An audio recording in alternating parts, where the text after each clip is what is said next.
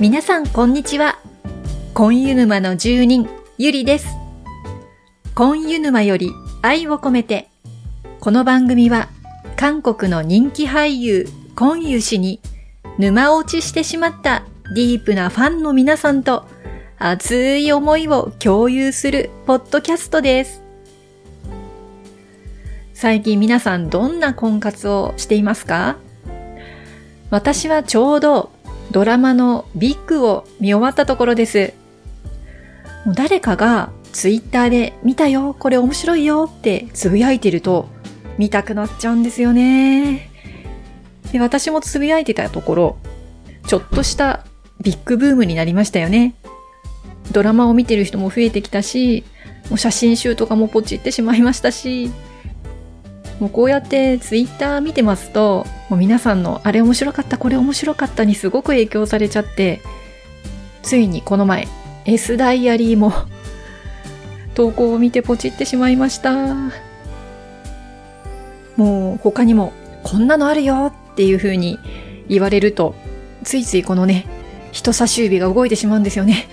このポチポチは一体どこまで続くんでしょうかまだファンになって半年も経っていないのに、自分の人差し指が恐ろしいです。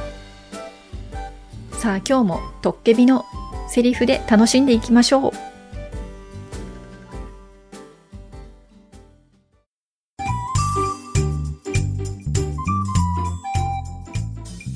アンケートのコーナーです。この番組では毎回事前に皆さんにアンケートを取った結果をこちらで発表いたします。今回はトッケビで好きなセリフは？第5話と第6話になります。今回もたくさん来てますよ。またストーリー順に早速ご紹介していきましょう。第5話の最初は、サニーさんと死神さんのシーンでいただいてます。あずきさんから。サニーさんと死神のシーン。待ち焦がれていた死神と橋で会えた時に、なぜ電話をくれないの？と言われ、では帰ってすぐかけます。というセリフ。イケメンでも恋の駆け引きはしたことがないんです感丸出しで可愛いです。もうサニーさんも戸惑っちゃってましたよね。もう帰ってすぐかけるって いう、もう感覚が全く私たちにはわからないんですけど、すごく大真面目な死神さんがとっても可愛かったです。次はですね、ペコ4201さんから、カナダから戻ってきた後のキムシンさんと死神さんの会話ですね。あの子の笑顔と馬の国の日差しが重なり、死の瞬間を思い出した。そして決意した。この世を去ろう。迷いが生じる前に、幸せになる前に、君のために、私の選ぶべき道は、命を終えること。なあ、聞こえてるぞ。死ぬのか？ああ、初雪の前に。うんたくへの初恋を自覚したキムシンが、これ以上のお互いへの思いが深まる前の死を揺るぎないものにと決意するのが寂しいです。しかも初雪の前になんて、いつの間にか死神と慰め合っています。この心の声がダダ漏れになっちゃって死神さんに聞こえるっていうのはよくありますよね。死神さんがね、ちょっとこの心の独り言を聞いて少しなんか心配になってるようなね、しんみりとしたところがまたいいですね。はい。その次はですね、お二人からコメントいただいてます。まずはあずきさんから。うんたくのホテルの部屋に来たとき、あ女子、私を愛してる？必要なら愛す。サランヘ。という死んだような目でつぶやくキムシンのセリフ。雨がザーザー降りになってきて切ないです。運命の出会いに感謝さんからもいただいてます。うんたくが泊まっているホテルで、私を愛してる？必要ならそこまでやる。愛してる。そして雨が降り出す。私がそんなに嫌い？こんなに悲しむなんてよほど嫌いなのね。土砂降りだわ。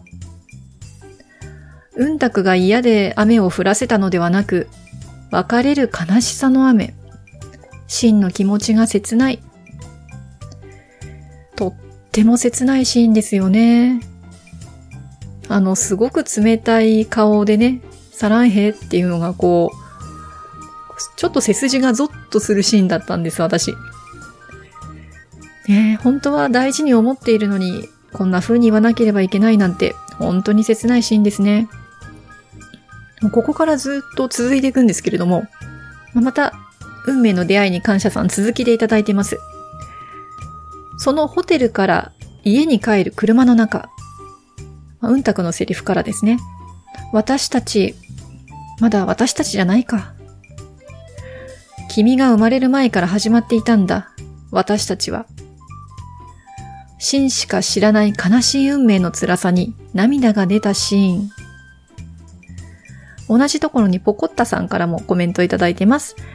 キムシンの言葉を聞いた後のうんたくが嬉しそうな表情が可愛い。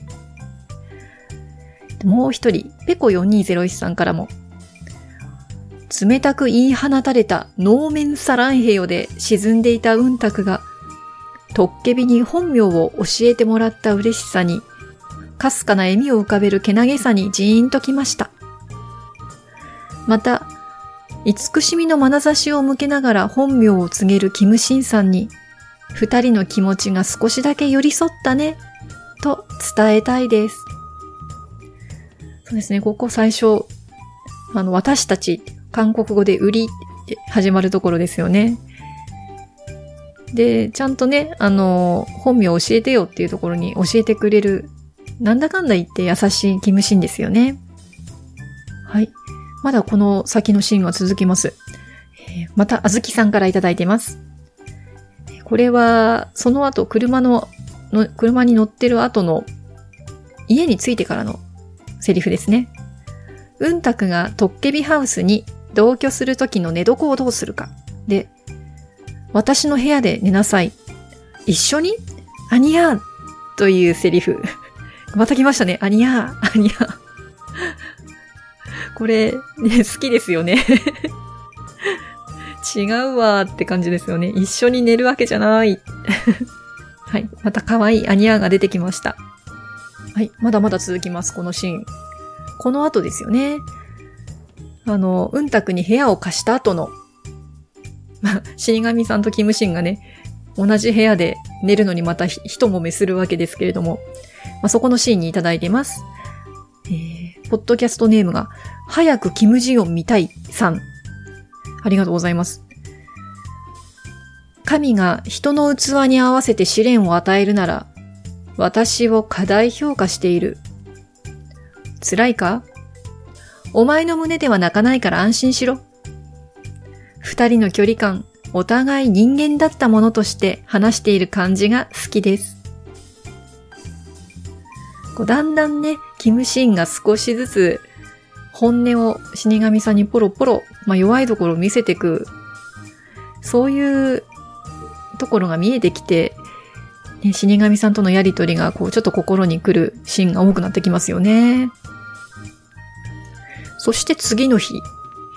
今度はペコ4201さんからいただいていますのが、何でも揃っているのにどこか寂しいわ。キムシンさんの部屋で目覚めたうんたくちゃんが、彼の千年近くに及ぶ孤独、わびしさ、悲しさをおぼろげに感じ取っています。自分も孤独だったから。これね、前どこかで、あんなに高価な時計とか持ってるのに、ね、寂しそうみたいな、うんたくちゃんの発言ありましたけど、それにちょっと通じるところありますよね。うん。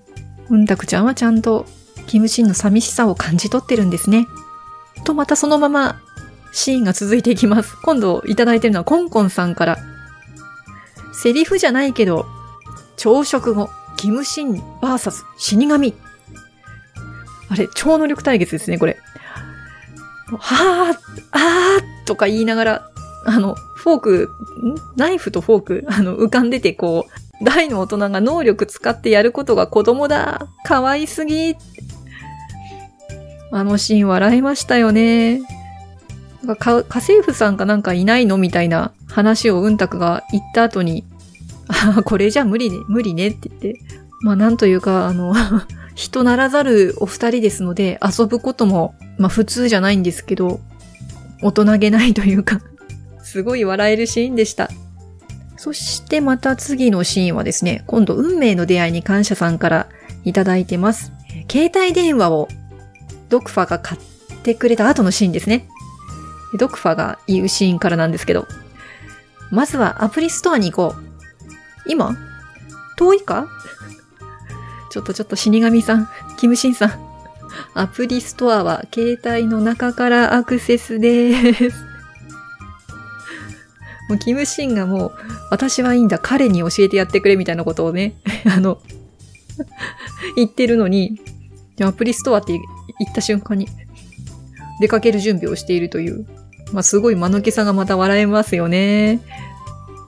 はい。で、次いただいているのは、えー、今度は、うんたくの部屋、リフォームというか、ペコ4201さんから、鉢植えを動かしてる。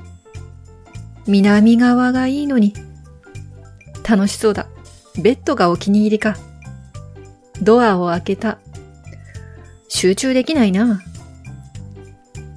2階の部屋のリフォームが完成して喜ぶうんたくの足音に本を手にしながら気もそぞろなキムシーは隠れデレ全開です。能面サラン兵はどうしたの？ですし、うんたくの気配を感じたくて自分の部屋の上に住まわせたでしょう？と突っ込みたくなります。本当に、あれの、この能面サラン兵はこの回の最初の方でしたよね。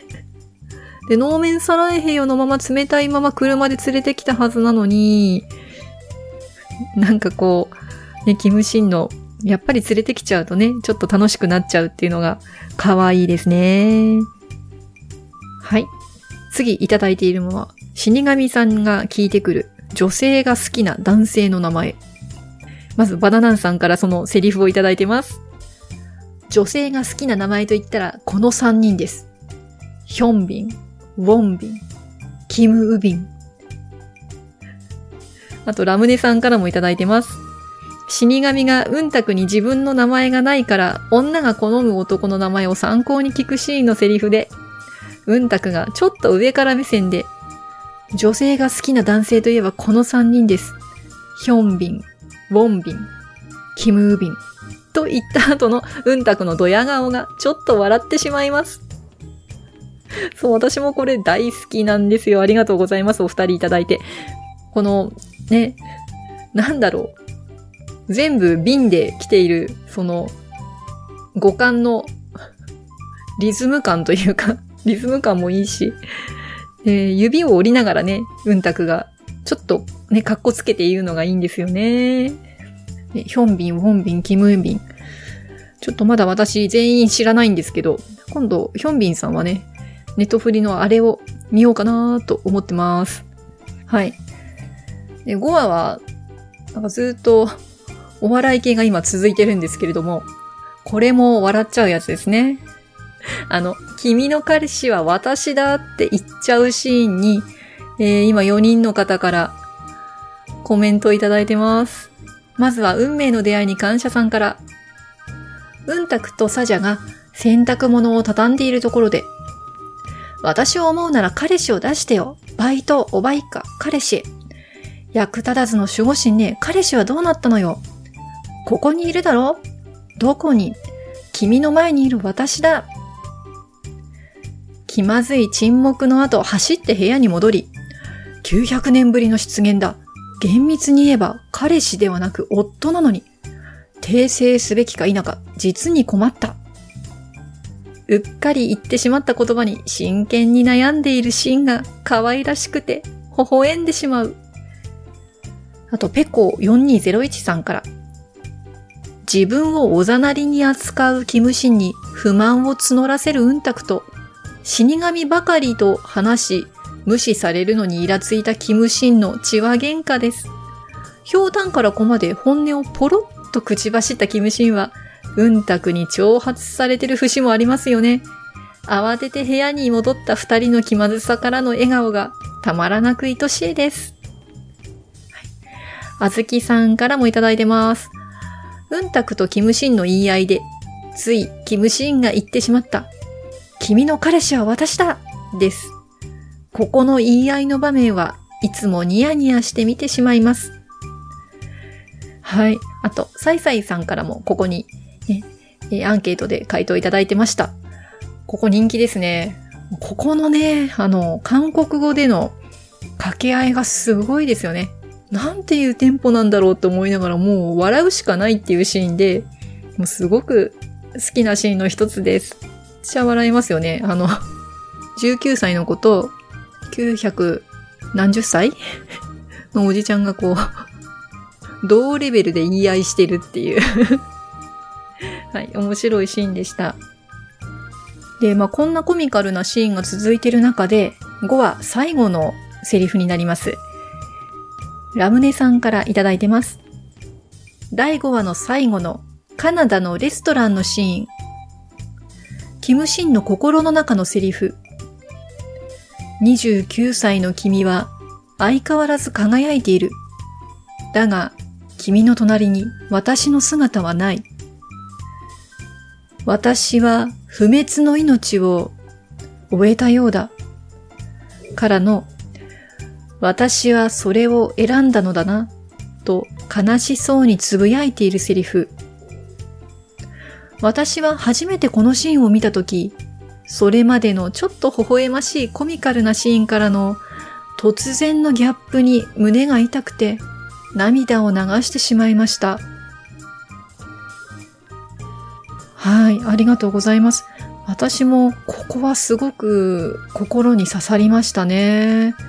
ちょうどこのカナダのレストランに行こうっていう時も、キムシンウキウキでコートをパッと羽織っていくんですよね。あのブルーのチェックのコート。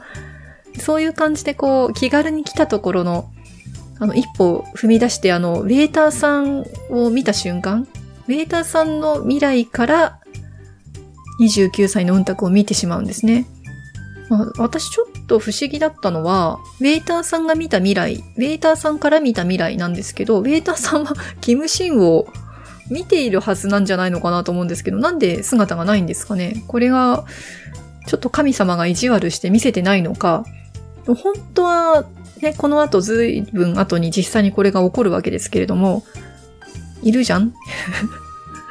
どうして見えなかったんだろうっていうのは私の中での一つの謎です。誰か、ね、説明できる方、あとは想像してこうじゃないかって思ってる方、ね、あの、どう思ってるか聞かせてほしいなと思います、ここ。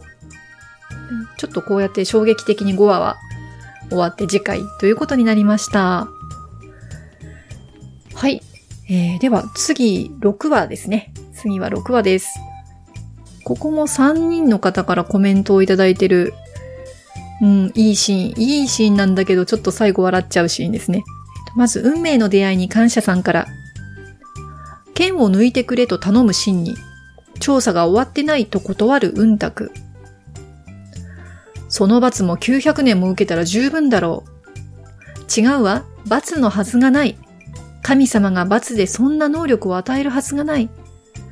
おじさんが本当に悪い人だったら、神様はトッケビだけを作ったはず。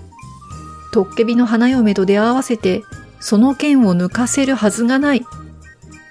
どんな存在だったか知らないけど、おじさんは神様にちゃんと愛されてる。ここね、思わずトッケビも、キムシンも、ちょっとうるっと来て聞いてしまうシーンですね。早くキムジヨン見たいさんからもコメントいただいてます。キムシンの許されていいのかと戸惑うような何とも言えない表情に泣けます。夫婦さんからもいただいてます。ここに運卓の聡明さと常に誰をも公平に思いやる誠実な優しさがとてもよく表されていてすごく好きです。すごい、まあ、観察力というか推察力。さすが頭のいい運卓ですね。キムシンも、まあ、ちょっとここのシーンはキムシンのことを思うとすごくジーンとするシーンでした。そこからの、ちょっと笑ってしまうシーンに、えー、ペコ4201さんからいただいてます。その後ですね。謀反なんて口にしてごめんなさい。では、私を素敵にしてくれる。え、ダメよよかった。何？おじさんたら900年もの間、罰だと思って生きてきたの？早く剣抜きたかったでしょ？気の毒な人。おい、言動が一致してない。ね、ここのコミカルなやりとりすごく面白いですね。もう抜いてくれるもんだと思ってた私たちもキムシンも。え、ダメなの？って。で、そしてその後、キムシンがちょっとオロオロしながら、もしかして君が必要ならしてやると言ったものか？愛のこと？宝石と家をお金で買い、愛で満たしてくれる？というシーン。気の毒だと言いながら剣を抜かないといううんたくの思考回路は面白いです。キムシンでなくても拍子抜けしますね。うんたくはキムシンから愛されていることを確かめたいのでしょう。ああ、なるほどね。ここの、そう、思考回路がちょっと私も実は読めなくて不思議なシーンだなと思ってたんですけど、そうね、その、愛されてる、うん、その愛されてることを確かめたいっていうのはずっとありますもんね、うんたくは。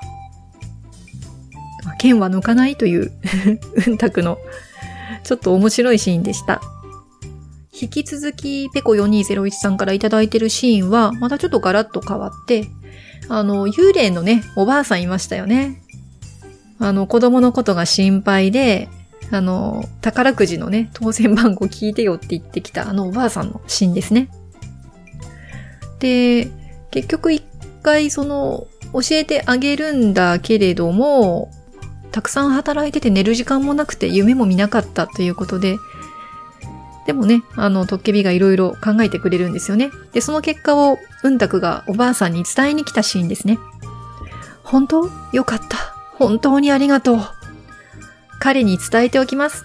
下宿の子はどうなったの？あんたのおかげであっちへ行ったよ。思い残すことはないって。おばあさんも、ああ、いいかい？あんたもトッケビと幸せに暮らすんだよ。わかった？冷蔵庫をいっぱいにしてあげたり、宝くじの当選番号を教えてあげたりと、うんたくも幽霊たちを幸せな気持ちで天国へ送る役割を持って生まれていますね。それは、トッケビの花嫁だから？処理漏れだから？どちらでしょうか？ねえ、どうなんですかね？私はトッケビの花嫁だからなのかなという気もしますけれども、うん。でもね、トッケビの花嫁だからというだけだと幽霊が見えるっていうだけになっちゃうし、ここが、なんだろう、処理漏れっていうその寂しさを味わってきたうんたくだからこそのその幽霊への優しさなんですかね。はい、続いていきましょう。えー、次のセリフは、え、早くキムジヨン見たいさんからいただいてます。うんたくの地獄は地獄にあるとは限らないです。一人で必死に生きてきたうんたくを感じます。死神さんがキムシンのことを地獄を生きる者と呼んでいたことを考えると、地獄を生きていた二人が出会うべくして出会う。まさに運命ですね。同じところにまこさんからもいただいてます。地獄は地獄にあるとは限らない。これ一択です。本当に辛い思いをしないと出てこない言葉ですよね。うんたくちゃんのこのセリフは胸に刺さりました。キムシンの剣のように。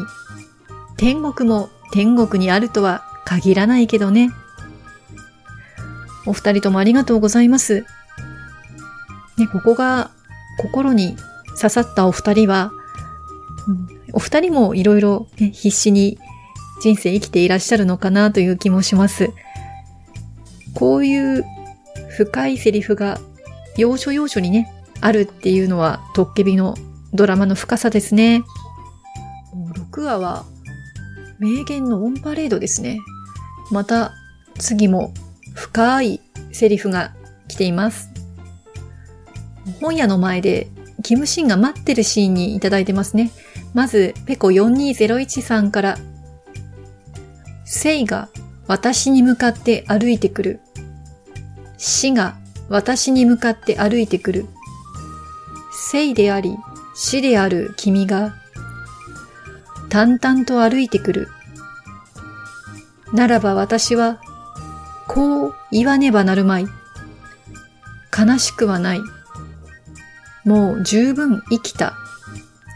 これでいいのだ、と。キムシンにとってウンタクは自分を消滅させる道具であると同時に愛する人でもあり、この相反する二つから究極の選択をした辛さと苦しさが漂います。え次は運命の出会いに感謝さんから、今のシーンにもいただいてるんですけれども、その続きまでいただいてますね。後でも同じところの紹介があるんですが、ちょっと切れなかったのでこちらで紹介します。生であり死である君が淡々と歩いてくるのシーンから死神の砂防で私の命を奪える唯一の子が私を生きようとさせる。笑えるだろ？勘違いするな。お前はあの子がいない時もちゃんと生きてた。そうだったか？なぜかもう昔が思い出せない。剣を抜くと決意はしたものの揺れるトッケビの気持ち。うんたくなしでは生きられないと、うんたくへの思いと苦渋の決断をしなければいけない真の苦しみが痛いところ。このね、運命の厳しさというか、まあ、ちょっと意地悪な運命ですよね。愛した人が自分の死を招くという、まあ、この愛してる気持ちと無に帰さなければいけないという気持ちと、すごい苦しい状態の中から出てくるこのセリフでした。まあそんな悩みを持っているとは、つゆ知らずのうんたくとのその後のシーンですね。今度はコンサラさんからまずいただいてます。守護神になる基準の話からの流れで、どうして私の母を助けてくれたの？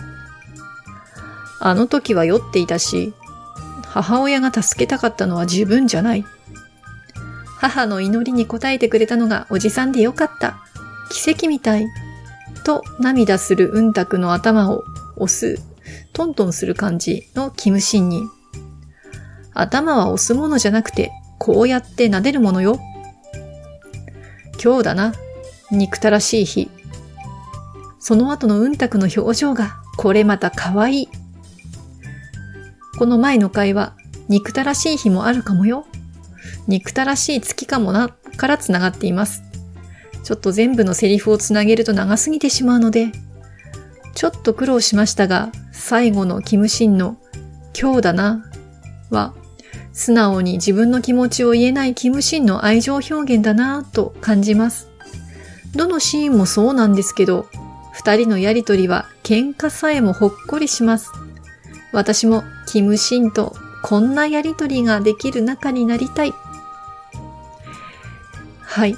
続いて、ペコ4201さんからもいただいてます。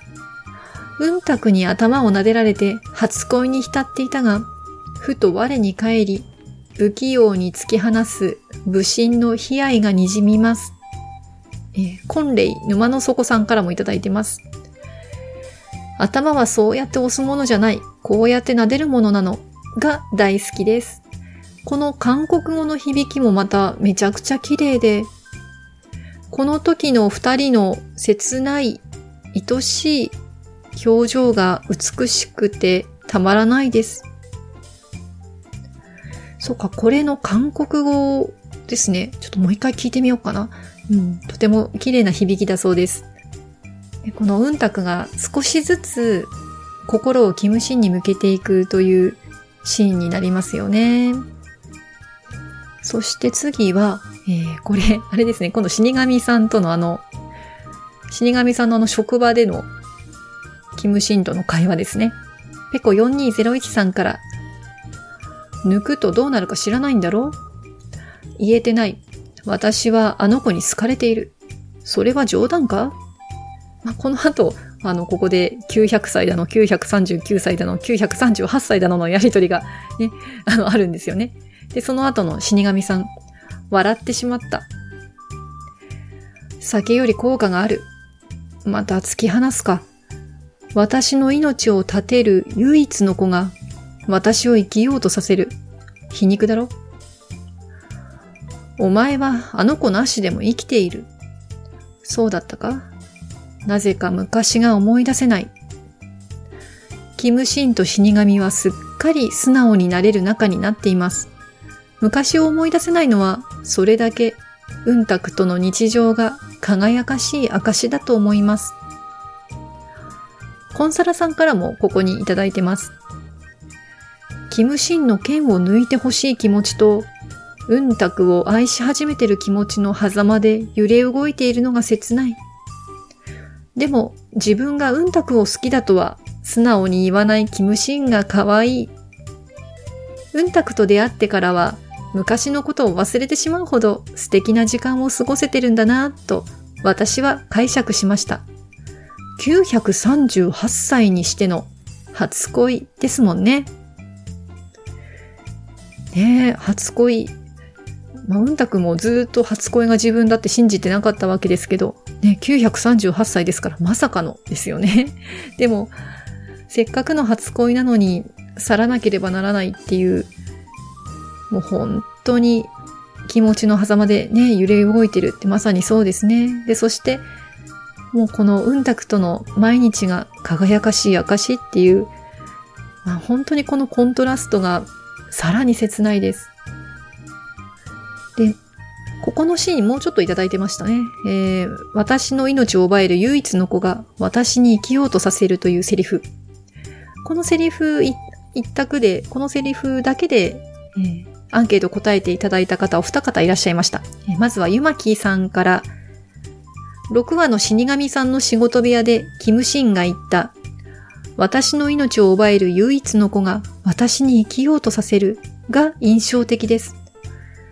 その前のシーンで死神さんとのちょっと微笑ましい場面があったので、余計に切なさが強調されて、胸が締め付けられます。えー、鬼の刃、鬼の刃グルジャガーさんから。すいません。どこで区切るのかわかんなくて、うまく読めてなかったらごめんなさい。えー、同じところにね、いただいてます。私の命を絶てる唯一の子が私を生きようとさせる。切ない。6は、結局剣は抜けなかったけど、生と死に向き合うことと愛が深まり出す大好きな回です。そうですね。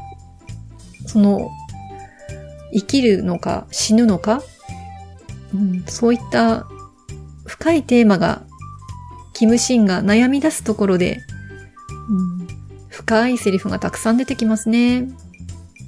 というところでまたちょっとコミカルなところが出てきますけど、今度はコンサラさんからいただいてます。剣を抜くと決めたキムシンが、ドクファにカードを上げるシーン。限度額に縛られることなく自由に生きろ。私からの褒美だ。褒美？褒められるようなことしたかな？と疑問を持ちながらも、さらえよと喜んでカードを受け取るドクファが可愛い。純真無垢な感じが良い。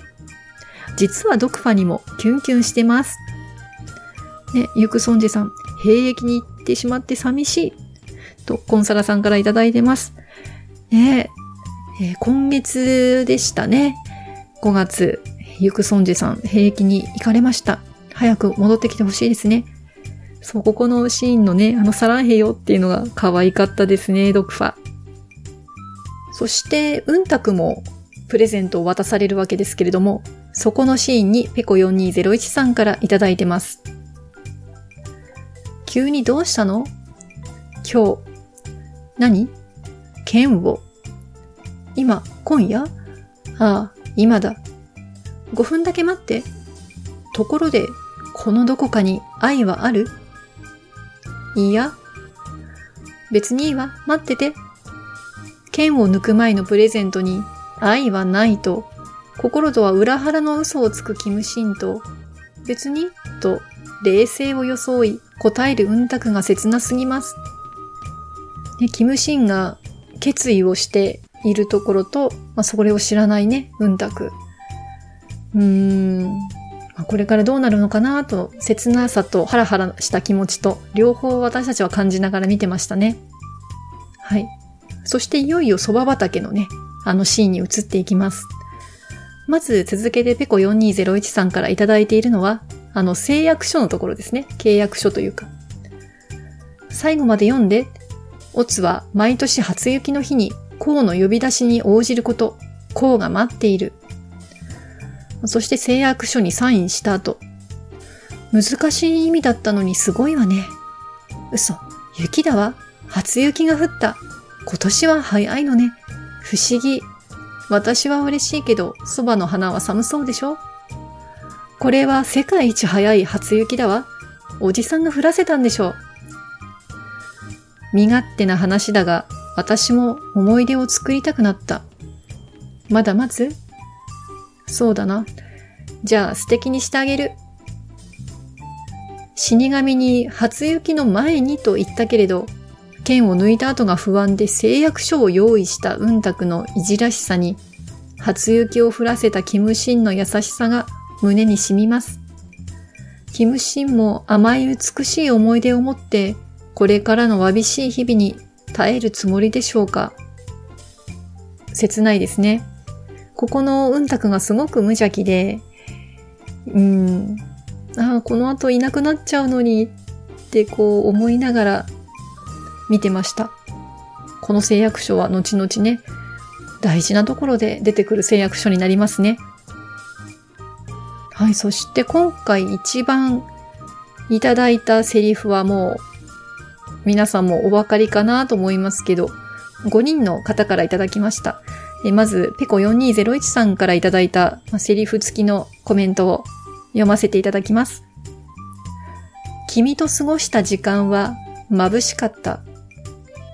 天気がいい日も、天気が悪い日も、適度な日も、どの日も良かった。それから何が起こっても君は悪くない。愛しているという言葉は使わずに、表面上は深くて静かだけれど、胸の内は熱くて激しい愛の告白だと思います。うんたくちゃんが羨ましいです。ラムネさんから、適度な日という表現が日本語にない感じで素敵で好きです。婚礼沼の底さんからも、やっぱりこの有名なキムシンの愛のこもったセリフは何度聞いてもジーンときます。はい。あと、ひなさんとさくらさんからもこのセリフにいただいてます。ね、これ今日本語で読みましたけれども、このキムシンが言うこの韓国語でのこのセリフね、なりちょわそうとかね、あの、すごく響きが良くて、こうぐーっと、まあ、意味も含めて胸に入ってくるシーンですね。私も大好きなシーンです。まあ、確かに、この適度な日という表現、適度な日っていうのはすごく硬い訳し方なんですけど、硬い訳し方にならざるを得なかったっていうのは、まあ、日本語にない表現なんでしょうね。韓国語の、まあ、とても豊かな表現を感じます。そして次のシーン、この次のシーンですね。はい。まず、コンサラさんからいただいてます。先ほどのセリフの後。おじさん、まさかほうきに変わるの？そうじゃない。よかった。じゃあ抜くわ。触ることもできずに剣が抜けなかった後の言い合いの後の何が足りないか分かったわ？と、襟元を引き寄せてのイマチュム。うわーっ。もうこの一連の流れはズキューンと胸を打ち抜かれました。口づけの後のキムシンのきょとんとした表情もたまらん。このシーンはキッスでもポッポでもなく、イマチュムがぴったりです。ああ、私もキムシンの襟元引き寄せてしてみたい。イマチュム。イマチュムっていうのは口づけっていう意味なんですね。韓国語で。で、ポッポっていうのはこう、チューみたいな感じなんですかね。うーん、このシーン、そう、ズキューンと打ち抜かれた胸。わかります。私も同じでした。ここはね、6話のラストでしたよね。一番盛り上がったシーンになりますけれども、最後に、つぼったつぼさんからのコメントを紹介して終わりにしたいと思います。今回選んだのは、厳密に言うとセリフと呼べないかもしれないやつです。少々迷ったのですが、ツボが主張するときは必ずそれを聞いて楽しんでいるもので選ばせていただきました。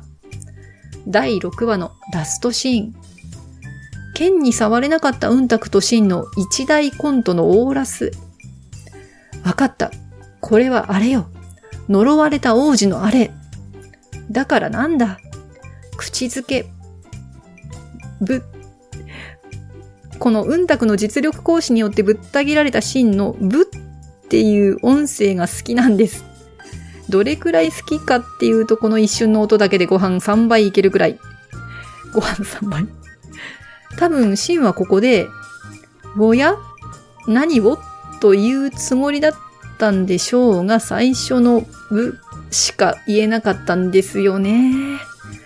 まあ、ポッポの最中、シンがまぶたパチクリしてるところもまるっと大好き。シンを演じてるコンユさんは、やっぱり最高、チェゴです。はい、つぼったつぼさんありがとうございました。はい。いかがでしたでしょうか？やはりこの6話の最後は、くるくる変わりながらどんどん盛り上がってくるラストでしたね。ね、キムシンが心揺れているのも名台詞をたくさん生んでいるし、悩んでいるキムシンをよそに、いろいろこうね、つぼちゃんのコメントを借りますと、ぶった切ってくる、うんたく、うんたくが織りなしてくるこのセリフたち。ねとても素敵な5話と6話でした。はい、まだまだトッケビのセリフ特集、まだ半分も来てませんよ。これから続いていきます。第7話、第8話の締め切りは、2020年6月4日木曜日朝5時半になります。その後も第9話以降は同じフォームで受け付けておりますので、えー、どしどし回答よろしくお願いします。まあ、次の締め切り1週以上空いてますけど、まあ、今回もそうでしたけど、油断しているとすぐに締め切りやってきますよ。早めの回答よろしくお願いします。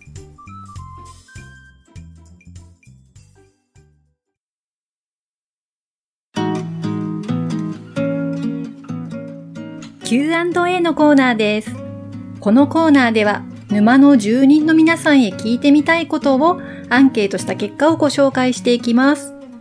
えー、今日は、このコーナーはお休みの予定だったんですけれども、急遽、セリフのアンケートに入っていた質問を、えー、ご紹介したいと思います。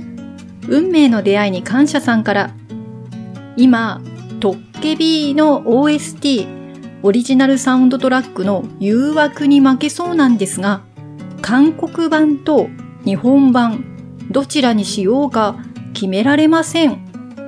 パッケージや DVD とかで迷っています。参考になるアドバイスがあればお願いします。ということで、えー、収録前にですね、急遽 Twitter の方でアドバイスを求めましたところ、ポコタさんからご回答をいただいてます。まあ、詳細はですね、今ツイッターにポコタさん写真も含めて詳しく投稿してくださってますので、そちらをご覧いただきたいと思うんですけれども、ちょっとざっくりお話をまとめますと、パッケージについては、もう韓国版が豪華、日本版はシンプルということですね。ちなみに私もパッケージ重視で韓国版を買っております。で、韓国版はパッケージは2種類。パック1は、えー、キムシンとウンタクがメインのパッケージですね。これあの、ちょっと箱をずらすと絵が変わるんですよね。で、パック2は、キムシンと死神のランウェイですね。私はランウェイの方が良かったので、こちらを買ってます。で、DVD は日本版についています。DVD の内容は、まあ、ポコタさんがツイッターに詳しく載せてますので、まあ、どんなシーンがあるのか、また見ていただきたいと思いますが、よくドラマの中でよくドラマの中で流れていた BGM5 曲について、アーティストのレコーディング風景と、トッケビの名場面がまとめられているということです。ね、これも、じっくり見ると良さそうですよね。まあ、そして、韓国版は、まあ、英語の詩以外はみんな、当然ながらハングルで書かれています。日本語訳を知りたければ日本版なんですかね。さあ、運命の出会いに感謝さん、どうしましょう？日本版？韓国版？それとも両方いっちゃう？三つ全部いっちゃう？さあ、ご参考になればと思います。次回は、毛玉さんりえさんからのご質問。あなたは、コンユさんのどの体の部分が好きですか？です。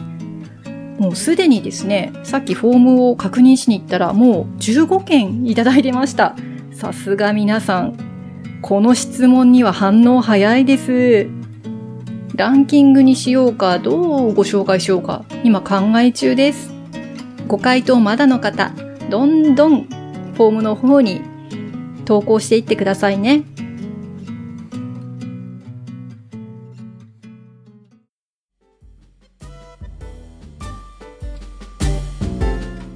今日の番組はいかがでしたか？やっぱりセリフの方は前回よりも多くコメントをいただきました。これはもう回を追うごとに増えていきますね。頑張ります。あと最近、沼の住人の皆さんと交流するイベントとかね、考えたりなんかしていて、時々ツイッターでつぶやきますので、ご興味ある方は乗ってきてください。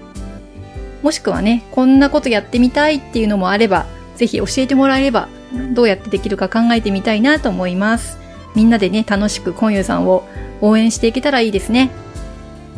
はい、アンケートの募集は、トッケビの大好きなセリフはということで次は第7話、第8話でお願いいたします。また、沼の住人の方からのご質問は、あなたはコンユさんのどの体の部分が好きですかという内容で回答を募集いたします。Twitter、Instagram、Facebook、ブログでアンケートのご紹介をしていきますので、皆さんどしどしご投稿ください。それでは、今日もお聴きいただきありがとうございました。今湯氏への思いで皆様の日常が幸せいっぱいでありますように。